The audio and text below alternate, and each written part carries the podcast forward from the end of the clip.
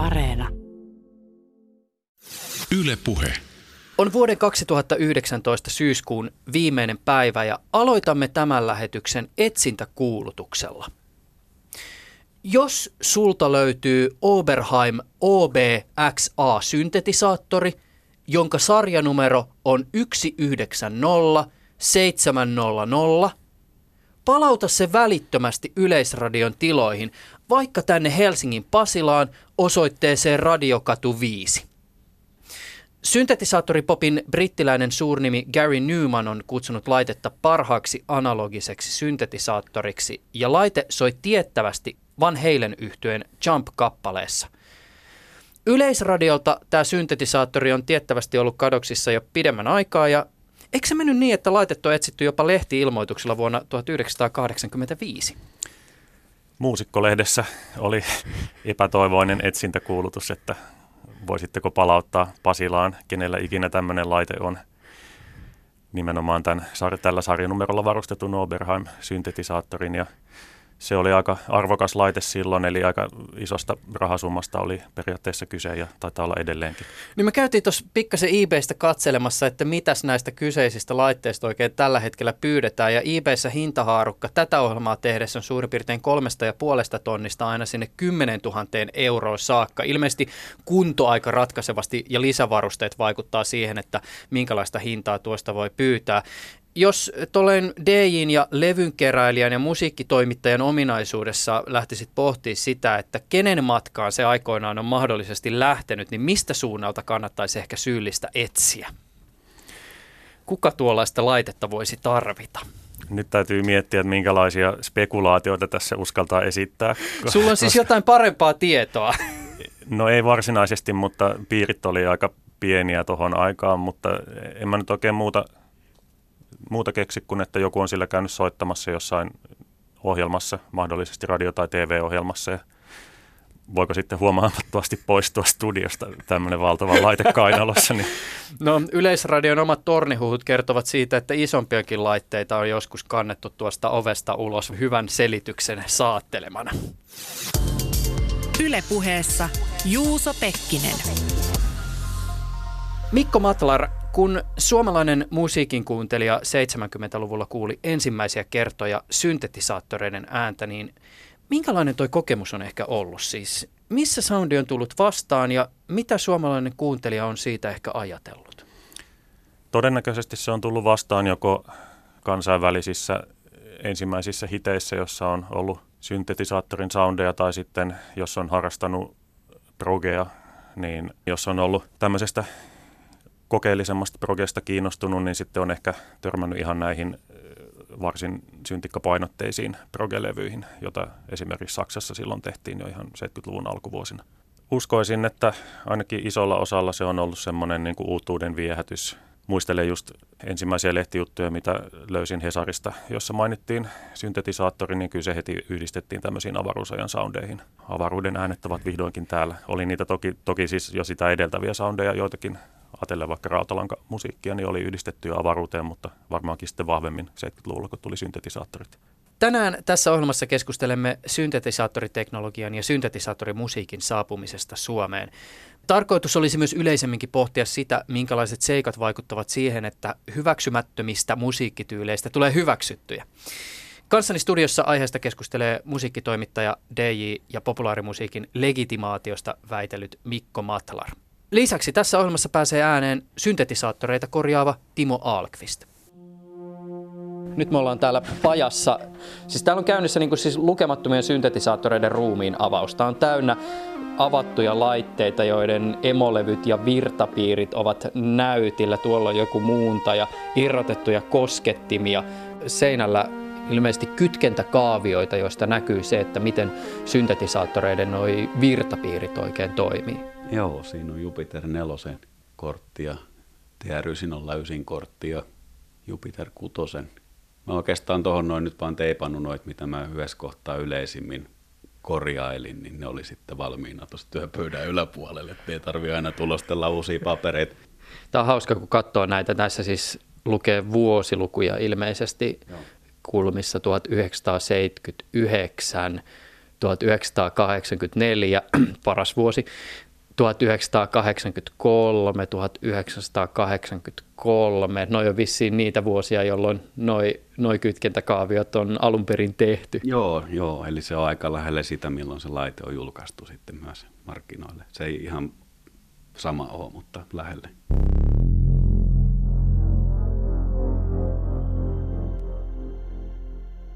Haluaisitko vielä, Mikko, lisätä jotain tähän sun esittelyyn? Siis mikä sua ajaa? Mä kysyn tätä siksi, koska musta olisi kiinnostava kuulla sulta itseltä se, että, että mikä on se sun punainen lanka, jota sä oot sun kirjoissasi ja vaikka tutkimuksissa seurannut, koska siis jotain yhteistä näillä kaikilla asioilla on. Sun gradussa sä aikoinaan tutkit teknon vastaanottoa suomalaisessa rocklehdistössä. Sun väitöskirja käsitteli sitä, miten jatsia ja rockia legitimoitiin aikoinaan Helsingin Sanomissa ja sun edellinen kirja käsitteli diskon ja tiskijukan ammatin varhaisvaiheita Helsingissä. Ja nyt sulta tuli ulos tämä kirja, jossa sä kertaat suomalaisen syntetisaattorimusiikin historiaa 70- ja 80-luvuilla. No niissä on aika lailla tämä yhteys, että jokin musiikillinen ilmiö tulee Suomeen ja se, että miten sitten siihen aluksi suhtaudutaan ja miten se kehitys menee siitä eteenpäin semmoiseksi, että nyt ne on kaikki aika arkipäiväisiä juttuja. Joskus ne ovat tänne maahamme saapuneet ulkomailta ja sitten tämä, niiden vastaanotto on tosi kiinnostavaa. Toisaalta sitten ihan se, että ne kiinnostaa kaikki nämä aiheet periaatteessa kiinnostaa mua musiikkina.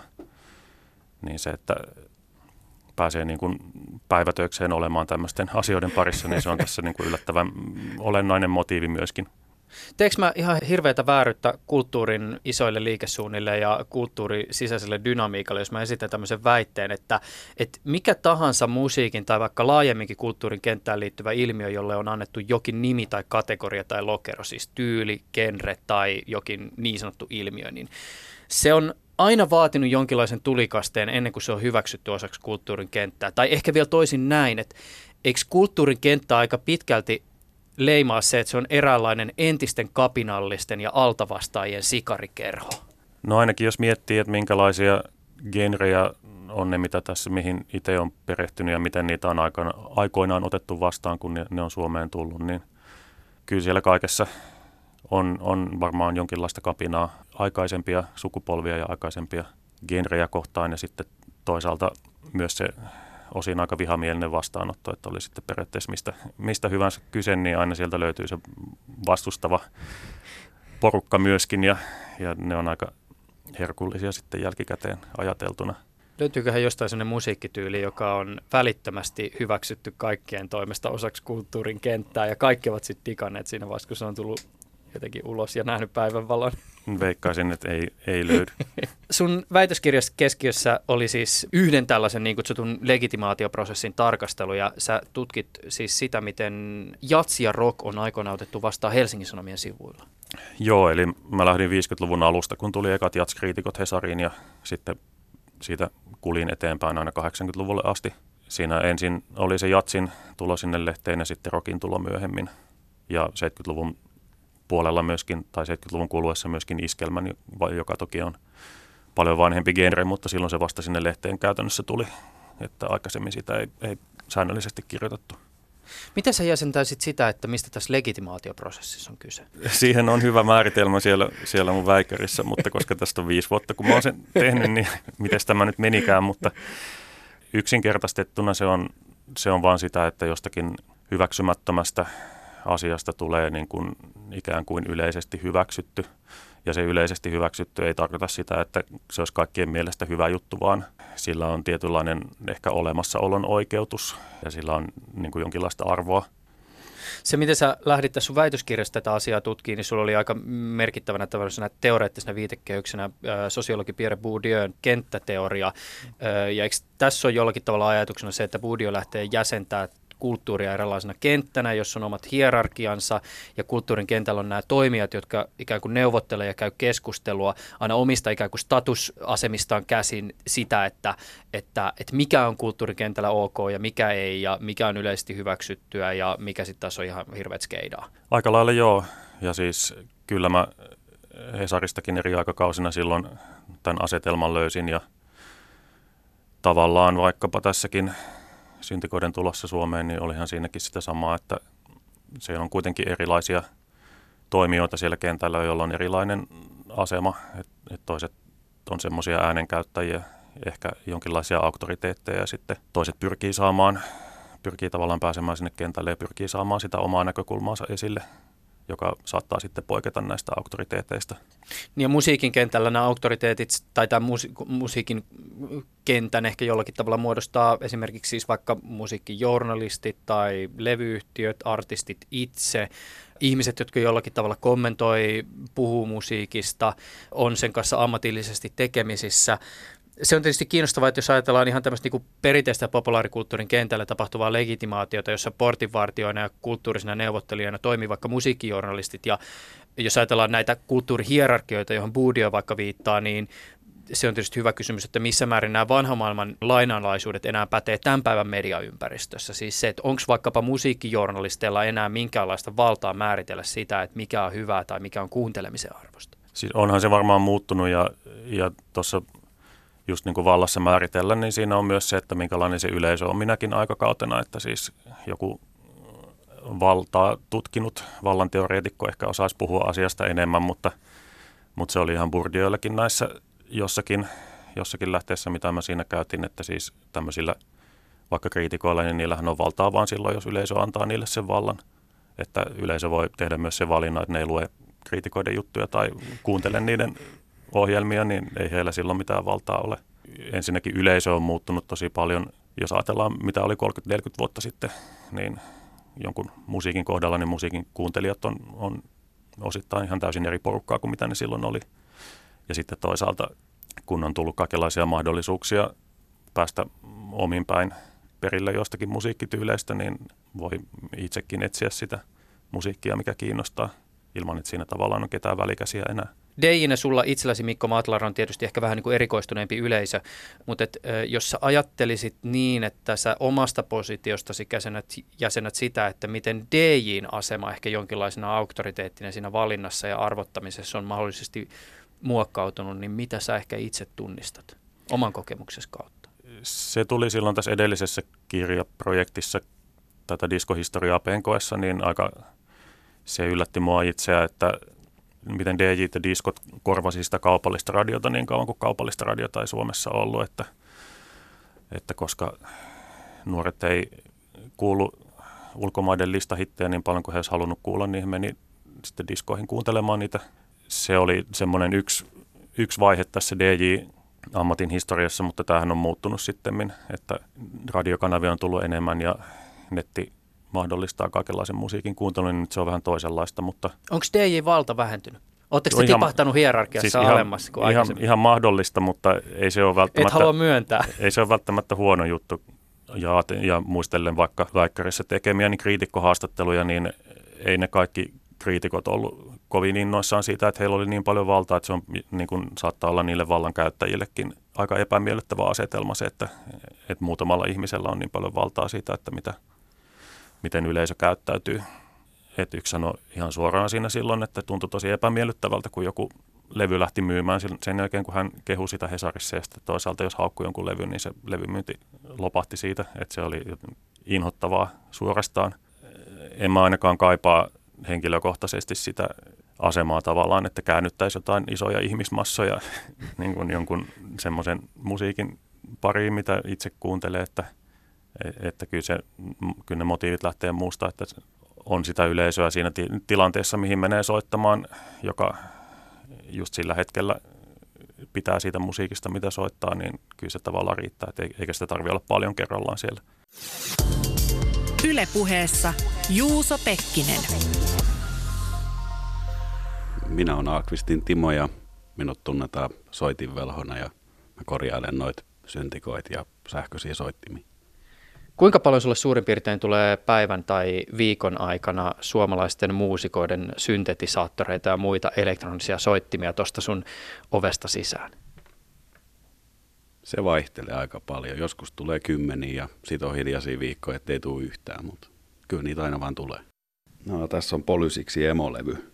Polysiksi on siis tämmöinen analogisyntetisaattori. Joo. Se oli 80-luvun alun, koska se ollut Rolandin Juno 60 kilpailija tai tai sitä aikaa. Tuli tämmöinen konehuolto ihan sekasi Ja näissähän on tyyppivikana se, että se muisti akku, se on päässyt vuotamaan emolevylle. Ja... Niin siis Jonnet ei muista, mutta aikoinaan siis muistithan on vaatinut sitä, että siellä on jatkuvasti joku virta. Kyllä joo, ja korkki oli sitten nerokas, että ne laittoi sinne akuun ja sitten se vuotaa. se pääsee purkaan, purkautuu riittävästi, niin sitten se alkaa vuotaa ja tässä on lopputulos. Mun pitää ottaa nämä piirit pois tästä, katsoa niiden alle, korjata radat ja tämä on nyt niin kuin valmistumaan päin, että komponentit takaisin paikalle ja sitten testaamaan, että se toimii. Ja sitten se toimii tai se ei toimi ja sitten jos se ei toimi, niin sitten taas sama homma uusiksi. Kuvittele mielessä tällainen vihreä, vähän vanhammallinen virtapiiri ja siinä on sellaisia mustia pitkulaisia pötiköitä, niin sä oot nyt ottanut osan niistä pötiköistä pois. Tässä tapauksessa ne on logiikkapiirejä. Piirien irrotus ehjänä silleen, että se kortti pysyy ehjänä, että on paikka, mihin, mihin se uuden piirin laittaa, niin se on huomattavasti vaikeampaa kuin se uuden piirin paikalle tinaaminen.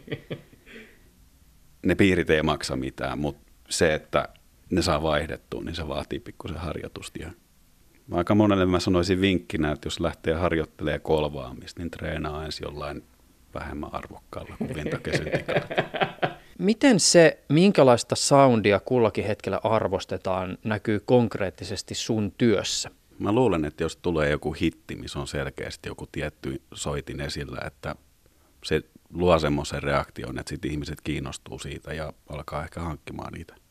Tuleeko sinulle tästä mieleen jotakin semmoista konkreettista esimerkkiä, että yhtäkkiä olisi tullut tavallaan sellainen aalto jotakin tietyn aikakauden syntikoita jotain tiettyä syntikkamallia korjattavaksi, kun ihmiset on tajunnut, että hei, multahan löytyy tämmöinen kellarista ja tämä pitäisi nyt saada kuntoon, koska tämä kuulostaakin itse asiassa aika hyvältä.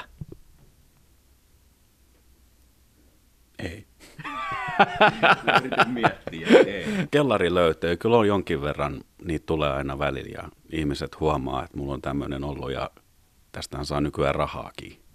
Mutta en mä ole huomannut semmoista selkeää trendiä kuitenkaan sen suhteen, että, että suuremmissa määrin sitten alkaisi tulla jotain.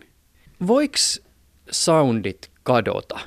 Onko mahdollista, että jossain vaiheessa johonkin laitteeseen ei esimerkiksi enää saisi varaosia tai niitä ei ehkä osattaisi korjata?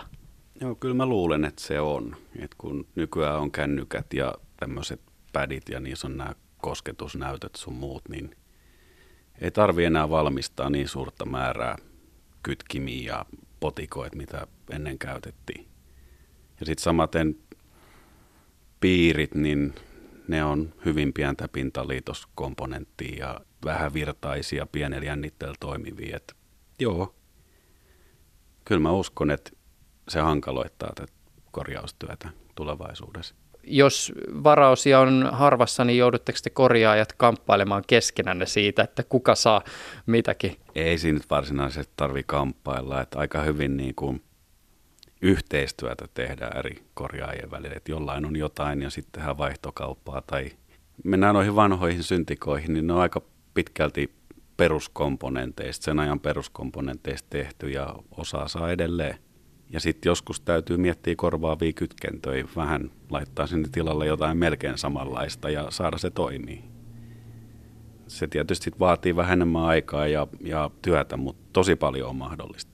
Ennen tätä haastattelua, kun me hieman keskusteltiin, niin sä vinkkasit sellaisesta ilmiöstä, että jonkin verran verkkokaupoissa näkee feikkiosia, feikkivaraosia joihinkin laitteisiin. Joo, se on se Kiina-ilmiö, että kiinalaiset eBayssä, niin ne ostaa jotain samannäköistä komponenttia, hio merkinnät pois ja printtaa niihin päälle jotain, mitä ihmiset haluaa. Esimerkiksi Juno 106 kooruspiirit, niitä menee silloin tällöin rikki ja ne on haluttua tavaraa ja sit sä tilaat niitä kymmenen Kiinasta ja yksi tai kaksi on oikeita ja loput on feikkejä. Ja siitä huolimatta myyjällä on hirveän hyvä feedback, että hyvin on mennyt kaupat 20 000 muun asiakkaan kanssa se pistää miettiä.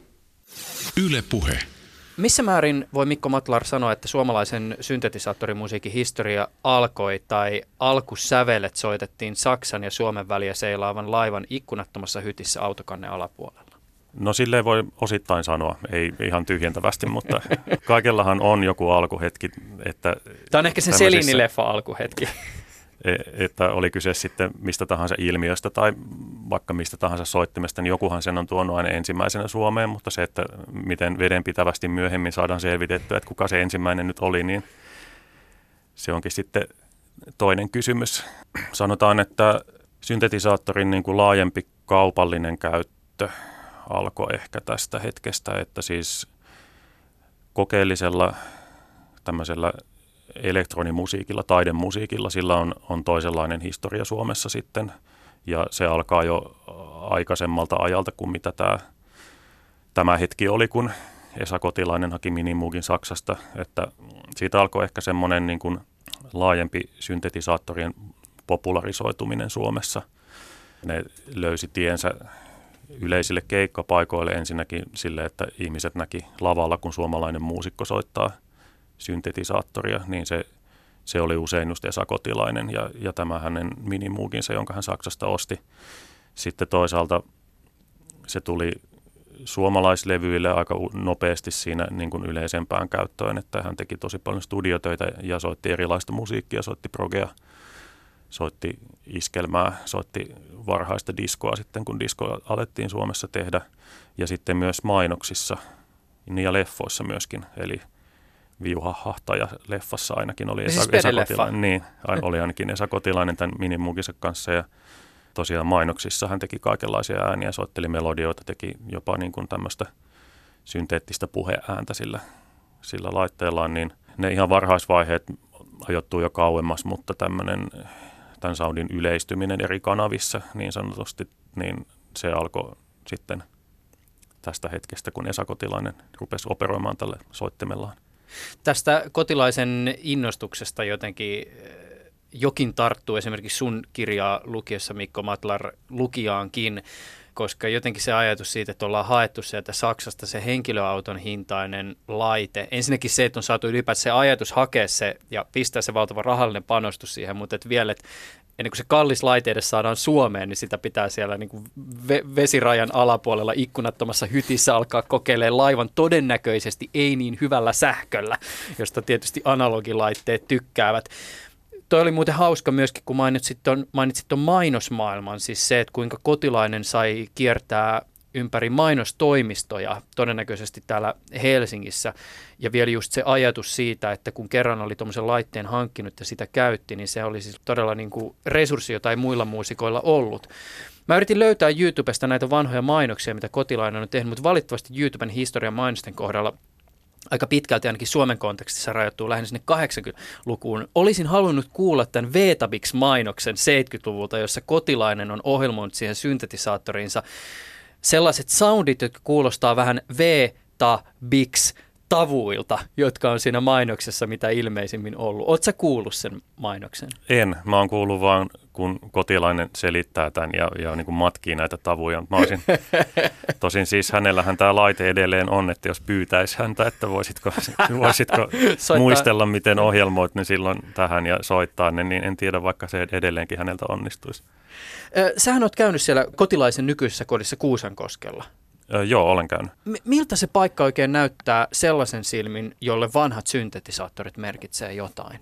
Olihan se, se aikamoinen kokemus sillä tavalla, että se on semmoinen vanha puutalo, missä on kaksi huonetta periaatteessa näille pyhitetty, että semmoinen iso tupa, johon tultiin sisään, eli siis sinne No on siellä varmaan useampi sisäänkäynti, mutta mä menin sisään semmoisesta sisäänkäynnistä, joka kuitenkin vaikutti ihan pääovelta ja sitten siinä heti tuli se iso tupa, joka oli niin kuin tosi korkea huone, tosi iso ja se oli täynnä näitä ei pelkästään syntetisaattoreita, vaan myöskin urkuja ja kaikkea vastaavia. Pari mellotroniakin siellä taitaa olla, että, että sinänsä tämmöisiä aika isoja laitteita. Mikä on mellotron?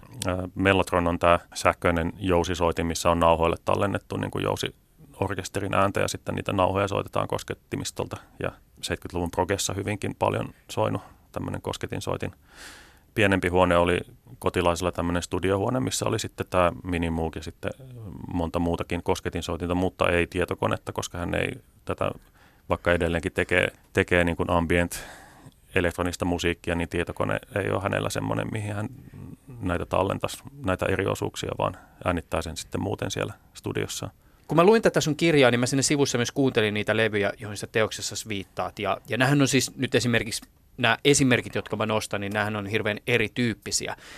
Mutta oli kyse sitten ekasta suomalaista ambient-levystä, eli tästä kotilaisen ajatuslapsiteoksesta, tai synthpop Stressin debyyttilevystä, tai argon musiikista, niin nykykuuntelijan on nähdäkseni monessa kohtaa helppo todeta, että teknologia on läsnä aika eri tavalla kuin tänä päivänä, kun kuuntelee koneellisesti tehtyä musiikkia. Ja Mä lähtisin ehkä hakemaan tätä eroa sillä tavoin, että siinä missä tämän päivän konepohjasta tuotantoa kuunnellessa tuntuu, että sitä soundin mahdollisuutta ei rajoita oikeastaan yhtään mikään, niin mä väitän, että harjaantumatonkin kuuntelija saattaa näitä koneellisen musiikin pioneereja kuunnellessaan aistia, että näin ei todellakaan ollut siinä 70- ja 80-lukujen vaihteessa. No kyllä se sikäli on, että tulee mieleen just, että mikä, mikä kaikki tähän niihin ensimmäisten levyjen soundiin vaikutti sitten, kun tekijöitä haastatteli siitä, niin yksi on tietysti semmoinen olennainen juttu, että studioaika oli rajallinen, eli ei voitu ihan määrättömästi istua siellä studiossa ja, ja yrittää parannella sitä soundia toisin kuin nyt, jos miettii, että koettaisin tai haluaisin tehdä samanlaista musiikkia, niin mä ostasin kotiin ne kaikki laitteet ja kotona niin kuin, Hinkuttaisit niin, yötä no, niin, niin, niin kauan kun tun, kunnes tuntuu, että, että jälki tyydyttää, mutta tämä ei ollut se asetelma, millä näitä ensimmäisiä levyjä tehtiin, että studioaika oli, siis piti mennä kuitenkin tämmöiseen ns. oikeaan studioon, joissa oli varmaankin tuntitaksa, ellei päivätaksa, ja ne ei ollut mitään halpoja, että levyyhtiö ei sitä studioaikaa sieltä määrättömästi antanut.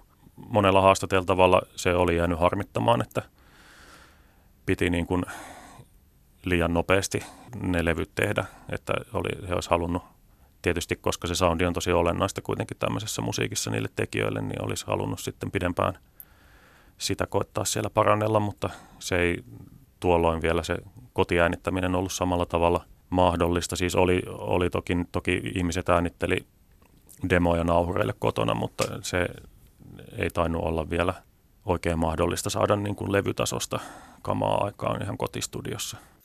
Yle Puhe. Piipahdetaan taas tässä välissä syntetisaattorin korjaaja Timo Alkvistin pajalla. Mikä tämä oikein on tämä laite? No tämä on Rolandin VP330 Vocoder Plussa. Ja 70-luvulta siis? Joo, kyllä. Eli periaatteessa viulukone, vokoderi ja sitten siinä on tuommoinen analoginen kuoro hässäkkä mukana. No kuinka paljon tämä ihan oikeasti kuulostaa viululta tai kuorolta? Kyllähän se kuulostaa aikalaiset niin semmoiselta sirkkeliltä ja, ja niin kuin robottikuoro, mutta se on se tietty 70-luvun juttu.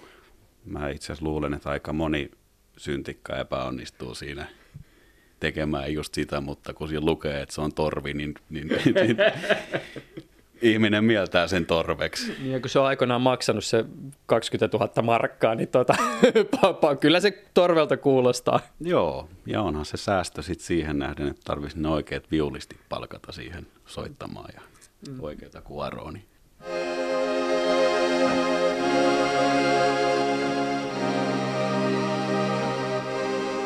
No ei toi kyllä ole viulua kuullutkaan. No ei. Miltä se kuoro muuten tuossa kuulostaa?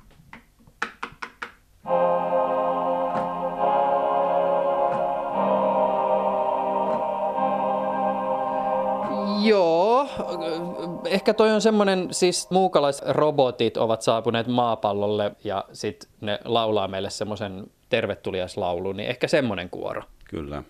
Mutta siis makea soundi joka tapauksessa. On, on, se on haluttu soundi ja tykkään siitä tosi paljon. Mikä tässä hajoaa? Ehkä näissä, tässä mallissa on ehkä eniten ollut valintakytkin ongelmia, eli ne alkaa pätkiä noin keinokytkimet tuossa paneelissa. Liialla käytöltä ja li- käyttämättömyydellä ne kummallakin hajoaa. Ja muistaakseni tässä oli jonkin verran myös noita koorusongelmia, että niitä piirejä poksahtelee.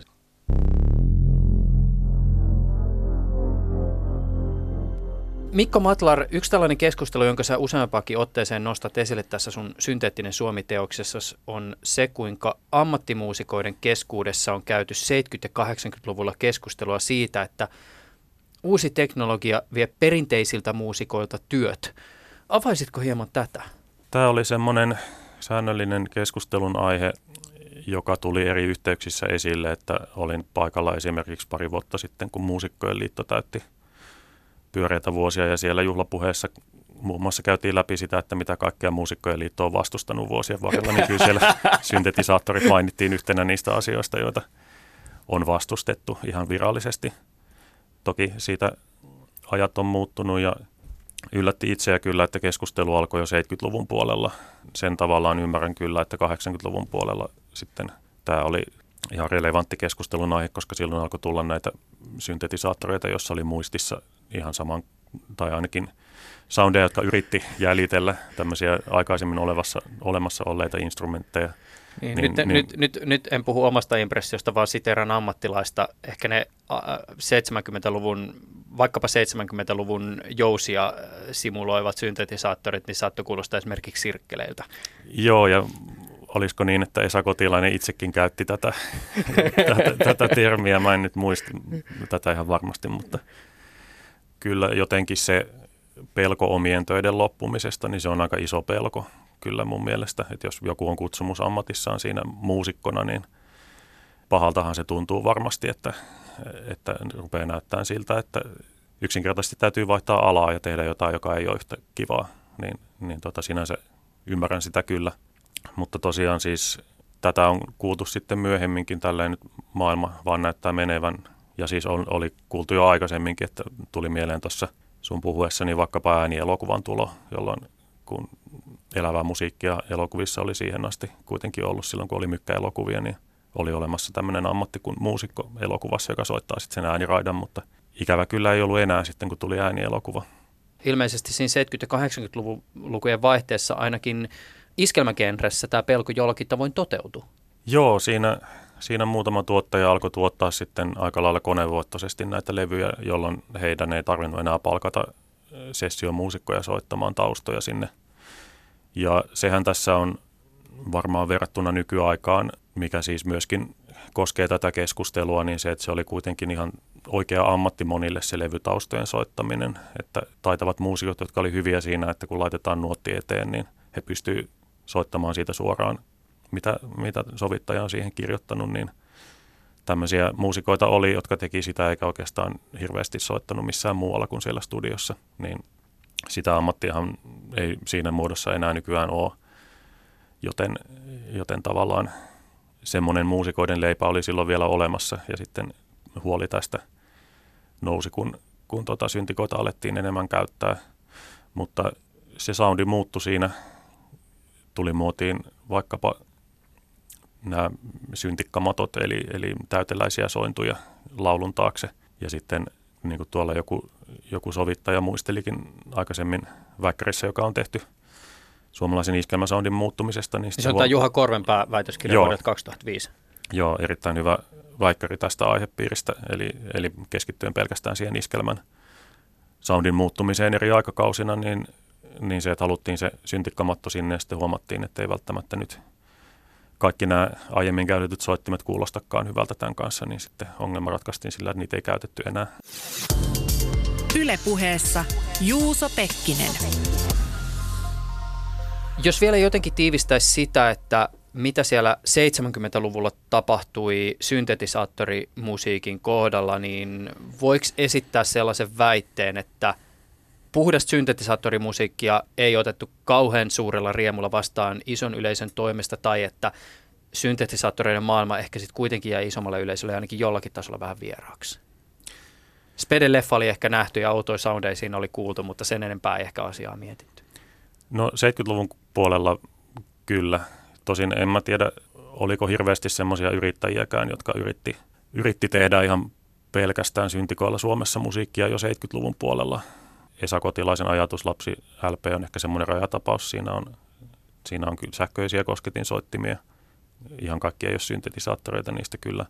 Siis semmoinen käsitys mulla on, että ei ollut mitään syytä olettaa, että yleisö ottaisi vastaan avosylin, jos nyt julkaistaisiin joku levy, mikä on tehty pelkästään syntikoilla vielä silloin, että 80-luvun puolella tilanne muuttui sitten siinä oikeastaan heti vuosikymmenen vaihteen jälkeen.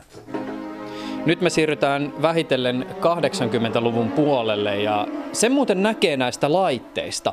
Jos näissä 70-luvun laitteissa, esimerkiksi tuossa Rolandissa, niin siinä on vähän tuommoista siis, en tiedä onko tuo aitoa nahkaa vai nahkajäljitelmää ja, ja tuommoista niin tumman puhuvaa pintaa.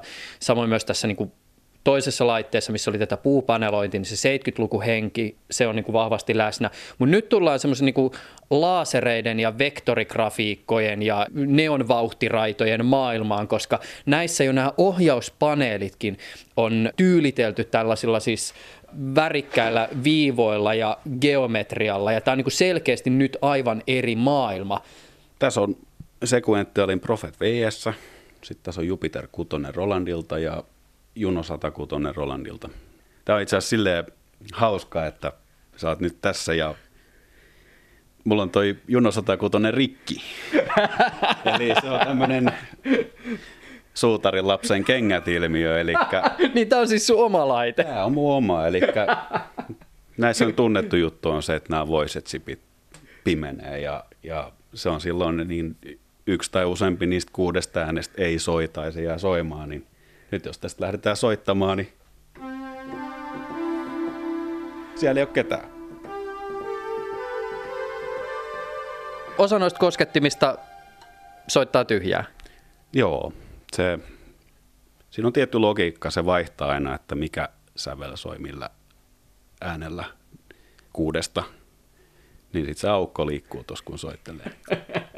niin kauan kun sä pysyt niiden kuuden sävelen sisällä, niin sä muistaa, millä sävelellä sä oot soittanut sen nuotin viimeksi. Ja sitten jos siihen tulee niin kuin seitsemäs sävel, niin sitten se vapauttaa sen viimeisimmän. Eli silloin naamioitu sitä, että siinä on vain kuusi ääntä. Eli kun samalla sävelellä on katkaistu sama sävel, niin ei ole tavallaan niin helposti äänikuvasta hävinnyt mitään.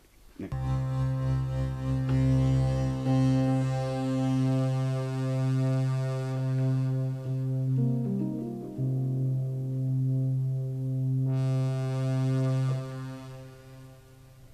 Niin, eli tällä Jupiterilla mä oon esimerkiksi käyttänyt paljon tämmöistä soundia, että, että otetaan yksi saha-aalto ja tota, pannaan siihen toinen saha päälle oktaavi ylempää. Sitten vähän filtteriä kiinni tummemmaksi. Ja sitten pikkasen LFO-modulaatio ja envelope ja sitten vielä LFOlla moduloidaan tuota äänenvoimakkuutta, eli niin sanottu tremolo. Meni vähän liikaa.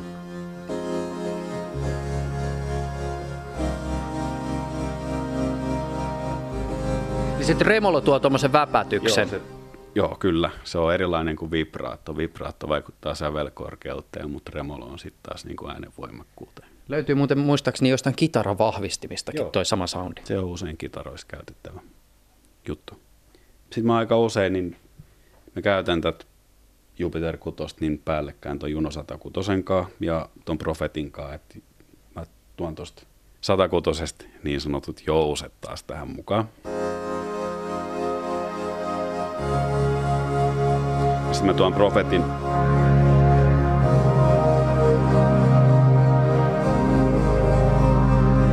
taikuutta. Sä soitat yhden syntetisaattorin koskettimia, mutta sitten noi kaikki muutkin soi. Joo, se on se MIDI. Yle Puhe. No 80-luvulla tuli muun muassa nämä brittiläiset syntetisaattoriyhtiöt ja se täytyy todeta, että näiden kohdalla teho ilmeisesti perustui ei vain ja ainoastaan soundiin, vaan myös siihen, miltä ne tyypit näytti. Näin varmasti on, että visuaalinen imago oli tärkeää. Toki siihen aikaan oli olemassa myöskin semmoinen vastustus tälle tai niin kuin kaikenlaisille artisteille, jotka, joille visuaalinen imago oli tärkeä, että ei se ollut semmoinen automaattinen tie menestykseen kyllä kaikissa piireissä. Se, että... Meikattiin lavalla ja laitettiin yhtenäväiset asut ja käytettiin ehkä jotain visuaalisia tehosteita. Joo, tällainen aika siinä koitti ja sitten se inspiroi nuorempia muusikoita Suomessa myöskin kyllähän monet näistä niin kuin levyistä myi hyvin Suomessakin, vaikka joku Human Leaguein Dare LP oli, oli listoilla korkealla ja oli moni muukin ton genren levy.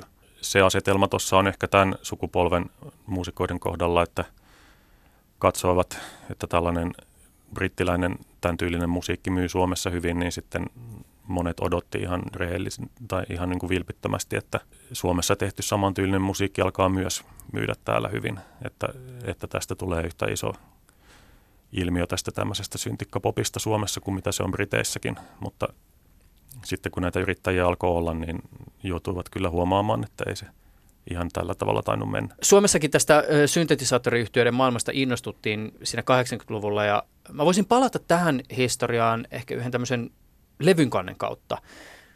Tämä on siis aivan käsittämättömän sympaattinen kuva. Kuvassa on kolme meikattua, voisi sanoa oikeastaan lasta. Kaikki on pukeutuneet muuten mustaa, mutta silmiin pistää ilmeisesti jälkikäteen vaaleanpunaiseksi maalatut kädet.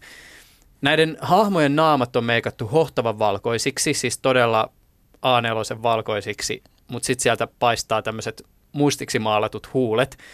Yhdellä näistä ihmisistä on aurinkolasit ja hän kannattelee kitaraa ja kaikki seisoo jonkinlaisen tämmöisen vähän vanhanmallisen ohjauskeskuksen edessä. Siellä takana näkyy mittareita ja säätimiä ja kuvan vasemmassa ylälaidassa lukee yhtyeen nimi Stressi. Mitä tässä levyn kannessa oikein tapahtui ja mikä tämä yhtye oikein oli? Se oli imatralainen tämmöinen futuristibändi, jossa oli hyvin nuoria jäseniä, jotka teki syntikoilla. Saivat pari singleä tehtyä ja yhden LPn ja oikein hyvää jälkeä. Itse tykkään kovasti periaatteessa koko heidän tuotannostaan. Levyn kannessa tapahtuu semmoista, että ollaan Tainionkosken paperitehtaan valvomossa Imatralla, ja, joka oli yhden bändin jäsenen isän työpaikka. Ja saivat taivuteltua suht vaikeiden neuvottelujen jälkeen, että pääsevät kuvaamaan levynsä kannen sinne valvomoon. Ja sitten siinä oli näitä lapsia, jotka siis ei ole bändin jäseniä, eli, eli oli heillä semmoinen idea, että ei ehkä itsekään tätä enää muistanut ihan tarkasti, mutta, mutta kuitenkin, että siinä olisi ikään kuin se bändi, mutta ne onkin lapsia siinä levyn kannessa, eikä ne kolme tyyppiä, jotka siinä bändissä soitti – yksi on yhden jäsenen pikkuveli ja kaksi taisi olla hänen kaveriaan tai jotain tällaista.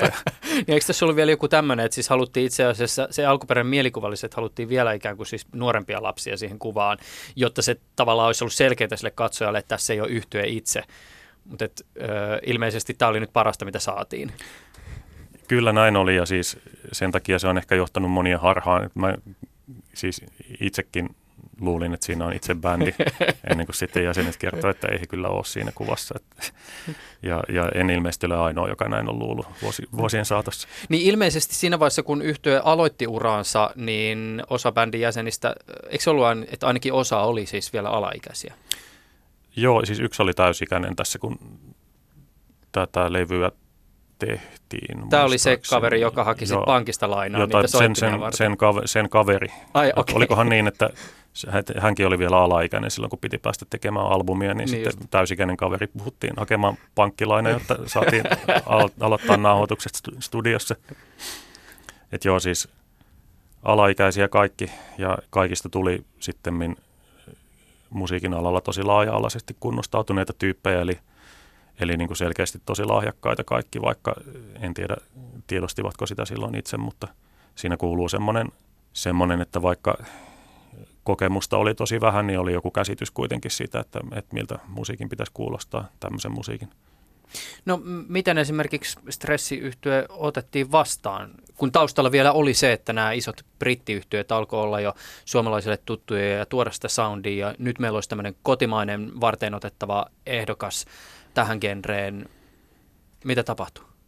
Pääsivät tekemään kaksi singleä ja, anteeksi kolme singleä ja yhden LPn, eli iso levyyhtiö heidät kyllä kiinnitti, jonkin verran pääsivät tekemään keikkoja, mutta menestys jäi, jäi aika laajaksi silloin. Sama koski näitä muutamaa muutakin 80-luvun alun yrittäjää, että sinänsä siis mediahuomiota tuli ihan jonkun verran ja levyyhtiötkään ei mitenkään kategorisesti tämmöistä musiikkia pitäneet poissa listoiltaan, mutta ostavalta yleisöltä ei, ei ihan valtavasti tällaista palautetta tullut, että näitä levyjä kannattaisi lisääkin julkaista, että myyntimäärät jäi tuhanteen, kahteen tuhanteen tämmöisillä LPillä. Siihen aikaan levy, levyjä myytiin paljon enemmän kuin nykyään, niin odotukset oli kuitenkin korkeammalla ilmeisesti levyyhtiöillä, että vaikka oli ihan tuntematon uusi bändi, niin kuitenkin levyjen olisi pitänyt myydä enemmän. Hmm. Minkäköhän takia futurismi Imatralta ei iskenyt? Sitä on vaikea sanoa. Sen ajan mun yleisö halusi sähkökitaroita. Ja oli siinä levyn ehkä, se sähkö? Niin, niin oli. Kyllä, kyllä se ehkä siellä jossain soikin, mutta pää, pääasiassa ei, ei sitä sen ääntä kuulu. Siinä on monia tekijöitä, että ehkä tämä vaikka kappaleiden lyriikatkin oli vähän toisen tyyppisiä kuin sen ajan myyvillä bändeillä.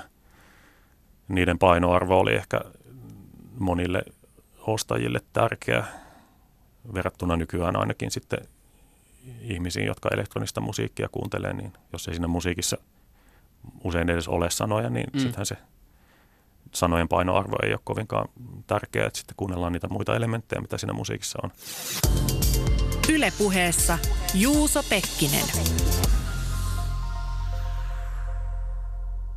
Minkälaisen merkityksen sä annat Argon yhtyeelle, jolla oli ainakin stressiin verrattuna jonkinlainen teknologinen etulyöntiasema? Argon oli siitä erikoistapaus, että bändeistä ja muusikoista, ketä mä tuohon kirjaan haastattelin, keitä sain käsiin ja ketkä suostu puhumaan, niin Argon oli ainoa, jolla oli itse rakennettuja koneita. Eli yhtyeen jäsen Pekka Tolonen oli elektroniikan kanssa niin taitavat ja lienee edelleenkin, että oli jo 70-luvulla rakentanut syntetisaattorin ja, ja useammankin rumpukoneen ja sitten, sitten bändille ihan vartavasten rakensi oman rumpukoneen. Argonin tuotannosta täytyy vielä se mainita, että kyseessä on tiettävästi ensimmäisiä suomalaisia LP-levyjä, joille on tallennettuna tietokoneohjelma. Joo, mulla ei ainakaan ole tiedossa aikaisempaa LP-levyä, mutta en mä kyllä tiedä, onko sen jälkeenkään näin tehty. Sä varmaan levynkeräilijänä osaisit tähän vastata. No ei tule suoranaisesti kyllä mieleen, mutta jos miettii tämänkin Argonin ainoaksi jääneen LP-myyntimääriä, niin tämä ei ollut ihan valtava tämmöinen kannuste ostavalle yleisölle, että, että tässä on nyt tietokoneohjelma mukana tässä levyllä. Millä tavoin nämä 70- ja 80-lukujen vaihteen suomalaiset syntetisaattorimuusikot joutu kohtaamaan sen oman aikansa ankeuden? Tai ehkä näin, jos ajatellaan sitä, että mitä nämä pioneerit paljasti siitä omasta ajastaan, niin miten sä sen ehkä yleisellä tasolla maalaisit? Jotkut sanoo, että muisteli sitä sen ajan musiikillista ilmapiiriä, että se oli tosi ankeeta. Ei kaikki, mutta osa erilaisuutta vastustettiin ihan siis tämmöisiin fyysisiin välikohtauksiin asti. Heidän tapansa tehdä musiikkia pidettiin vääränä verrattuna lähinnä rockiin. Se oli siinä semmoinen, semmoinen niin kuin vastakohta.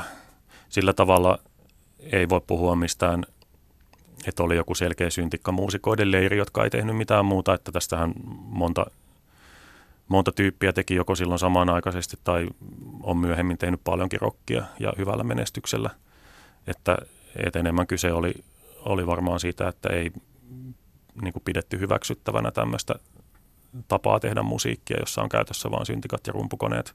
Yksi teema oli kanssa tämä taloudellisten resurssien vähyys, että se on tavallaan ehkä pikkasen tylsää lähteä liikkeelle aina siitä, että miten sait näitä laitteita, jos haluaisit tehdä musiikkia, mutta onhan se, se on asia, joka on muuttunut tosi paljon.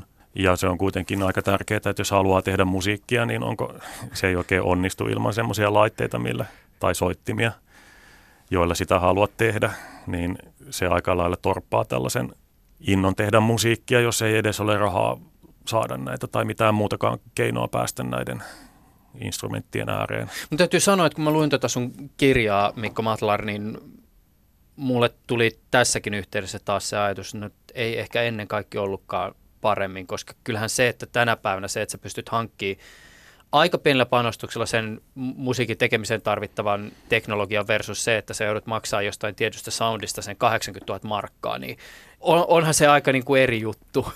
Joo, mä oon itse sitä mieltä myöskin, että siis 70- ja 80-luvuilla tehtiin valtava määrä tosi hyvää musiikkia, jota tykkään kuunnella, mutta kyllä mä elän paljon mieluummin tässä ajassa kuin, kuin, kuin tuossa ajassa. Et siinä on toisaalta tämä valtava taloudellinen riski lähteä tekemään tätä, josta kaikki ei, sitä ei kaikki muistellut mitenkään hyvällä, että tuossa on useampikin tarina siitä, että ihmiset joutuu ihan todellisiin taloudellisiin ongelmiin sen takia, että – se oli niin tolkuttoman kallista koittaa saada itselle tämmöisiä kunnon laitteita, millä tehdä tätä musiikkia. Toisaalta sitten se, että kun yrittää tehdä jotain tällaista toisenlaista musiikkia kuin mikä myy eniten, niin on ollut tosi paljon vaikeampaa saada sitä julki tuohon aikaan kuin mitä nykyään. Että se on tietysti sitten toinen kysymys, että miten tulee huomatuksi nykypäivänä sillä musiikillaan tai miten se löytää yleisön, mutta siis sen pystyy julkaisemaan kuitenkin, koska tuolloin on ollut se tilanne, että se musiikin julkaiseminen sitten vielä syö ihan, ihan niin kuin toisella tavalla rahaa myöskin, että ensin velkaantuu niillä syntikkahankinnoilla ja sitten pitäisi vielä olla rahaa saada julkisen musiikki, jos ei kukaan levyyhtiö sitä satu haluamaan julkaista. Se on mun suosikkitarinoita ehkä tuossa se, sekin sinänsä vähän surullinen tarina, mutta tämä bändi, joka, jolla rahat riitti siihen, että kaksi biisiä saivat tehtyä studiossa, mutta sitten kun piti kaivertaa ne levylle, niin vaan toisen kaivertamiseen oli rahaa ja toinen jäi julkaisematta, koska budjetti loppui siinä vaiheessa, kun piti se toinen puoli kaivertaa. Että eihän tämmöistä niin enää tapahdu, että, että jos joku bändi haluaa julkaista kaksi biisiä, niin sen kun pistää nettiin jakeluun, niin se budjetti ei varmaankaan siinä kohtaa enää lopu sitten. Eikö Arkonin jätkät saanut tätä budjettia hoidettua kuntoon muun muassa koodaamalla Afrikan tähti videopeliä? Se oli tämä Tapa paha tapa. Ai niin, niin olikin, joo. Tämä pikkasen myöhemmin vaikuttanut syntikkapop-yrittäjä. Joo, ja heillä muutenkin tätä konemusiikkia on sitten pysty, no ei, ei sillä tavalla enää oman, omalla nimellä tehtyä musaa, mutta pystyivät niin kuin tilausmusiikkia myymään aika paljonkin, että nämä laitteet ei sillä tavalla, laitehankinnat ei ollut silleen turhia, vaikka se heidän oma bändi ei silloin lähtenyt, koska siitä tuli heille kuitenkin semmoinen sivuammatti, että saivat tehtyä, mihin nyt tekikään mainoksiin videoille, tekiköhän TV-ohjelminkin näillä ihan samoilla laitteilla, millä koitti tehdä omaa musiikkia silloin vähän aikaisemmin. Oletko muuten pelannut Afrikan tähti videopeliä? Ei, en ole, lautapeliä ainoastaan. Miten sä Mikko Matlar ehkä sanallistaisit sitä, että miten syntetisaattorimusiikki sitten lopulta legitimoi itsensä Suomessa? Lähtikö se esimerkiksi sieltä käännösiskelmän kautta, siis niin, että kuunneltiin, että maailmat tulee jotain kiinnostavaa soundia ja sitten sitä pitää tehdä täällä Suomessa ja se tietysti tarkoittaa sitä, että se sama laitteisto pitää hankkia, joka siellä maailmalla on ollut näiden biisien tekemissä. Ja tätä kautta se soundi ikään kuin tullut isolle yleisölle vähän tutummaksi. Miten sä jäsentäisit sitä, että miten tämä arvostus ikään kuin sitten lähti? Se koneiskelmä ei ehkä sillä tavalla siihen liity, että sitähän ei arvostettu silloin. Sitä tehtiin kyllä ja sitä myytiin, mutta ei sitä, ei sitä kyllä portinvartijat arvostanut silloin. Et sieltä olisi löytynyt aika hurjiakin sitaatteja noista, noista levyarvioista koskien nimenomaan näitä koneella tehtyjä iskelmälevyjä. Kyllä se menee sitten, sitten myöhempään aikaan vasta. Ja iso tekijä siinä on, on yksinkertaisesti se ajan kuluminen. Että tulee uusia sukupolvia, joilla on toisenlaiset arvot. Ihan itseänikin ajatellen, että jos itse on alkanut joskus varmaankin 87, 88 vuosina aktiivisesti kuunnella musiikkia, niin silloin on ollut syntikkabändejä, josta me jo silloin pidin, vaikka olin ihan lapsi. Oli Pet Shop Boysit sun muut. Ja sitten toisaalta mä pidin toisenlaisillakin soittimilla tehdystä musiikista, niin mä oon kasvanut siihen asetelmaan, että on syntikkabändejä ja sitten on toisenlaisia bändejä ja molemmat on ihan, molemmat voi olla hyviä. Mikä on se perintö, jonka nämä varhaiset pioneerit meidän musiikkikenttää ehkä jätti? Ainakin he on jättänyt hyvin paljon kiinnostavaa musiikkia. Se, se on semmoinen, en tiedä riittääkö se perinnölliskin, mutta ja, ja tosi kiehtovia tarinoita näiltä, näiltä ajoilta, että kun tämä on tammona, tavallaan semmoista, semmoista aikaa, mikä on peruuttamattomasti muuttunut kuitenkin. Mä luulen, että, että maailma ei enää muutu siihen suuntaan, että yhtäkkiä taas syntikkamusiikin tekemisestä tulee ihan tolkottoman kallista ja, ja, ja näin, että teknologian hinta ja saatavuus on kuitenkin muuttunut tällä tavoin ja varmaan tilanne tämmöisenä jatkuu, niin, niin sitten tämä on, tämä on ikään kuin mennyttä aikaa. Mutta tosiaan näillä rajallisilla resursseilla, mitä heillä oli, niin monet pysty tekemään kuitenkin musiikkia, joka kiinnostaa tiettyä porukkaa nykyäänkin. Että eihän tämä sillä tavalla suuren yleisön musiikkia ole edelleenkään nämä heidän vanhat levytykset, mutta yllättävän paljon sitä tämmöisestä musasta kiinnostunutta nuorempaa porukkaa on eri sukupolvissa. Ainakin antaa mieluisia musiikillisia kokemuksia heille näin jälkikäteen vuosikymmenten jälkeen, jos ei muuta. Mä muotoilen tätä kysymystä hieman toisin voisiko olla, että syntetisaattorimusiikin vaihtoehtohistoria olisi ollut jotenkin erilainen? Mä ajattelen tässä sitä, että, että jälkikäteen voineen todeta, että teknologia toki olisi tullut osaksi musiikin kenttää joka tapauksessa, mutta että olisiko tämä alkuvaiheen historia oltu täällä Suomessa voitu kirjoittaa sellaisella tavalla, joka olisi määrittänyt nykyisyyttä eri lailla? Se on ihan mahdollista.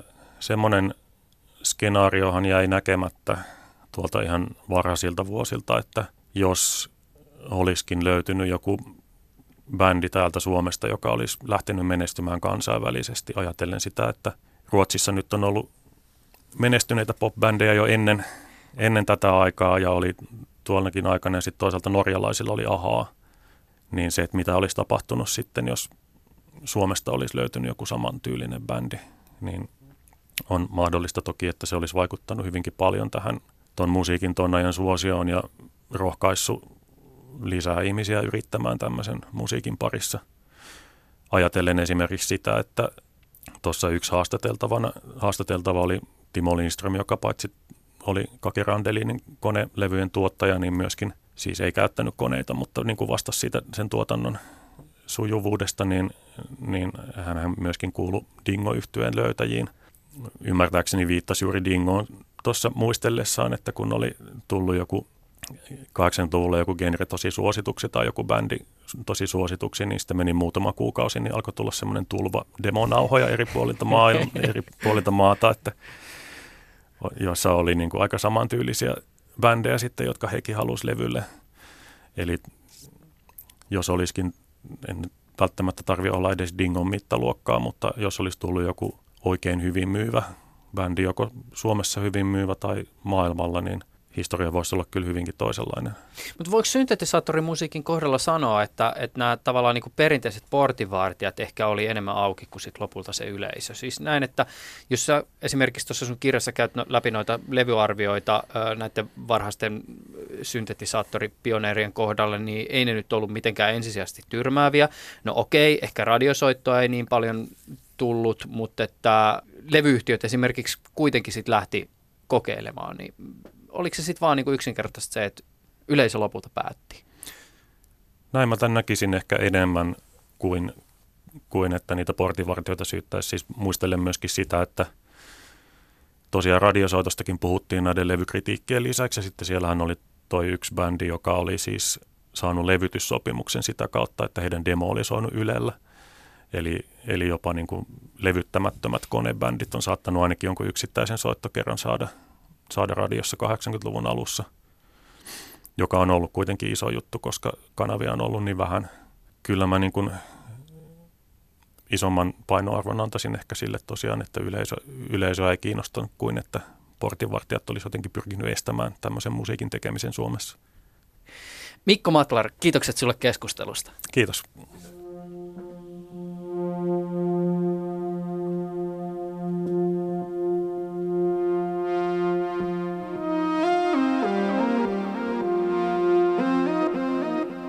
Mikko Matlar on siis DJ, toimittaja ja populaarimusiikin legitimaatiosta väitellyt tohtori, jonka uusin kirja Synteettinen Suomi esittelee syntetisaattorimusiikin tekijöitä Suomessa 70- ja 80-luvuilla. Tässä ohjelmassa pääsi ääneen myös soitin velhona tunnet syntetisaattoreiden ja muiden elektronisten soitinten korjaaja Timo Alkvist – joka kaiken kiireensä keskellä ehti kertoa työstään ja 70- ja 80-lukujen syntetisaattoreiden sielun elämästä korjaajan näkökulmasta. Ylepuheessa Juuso Pekkinen.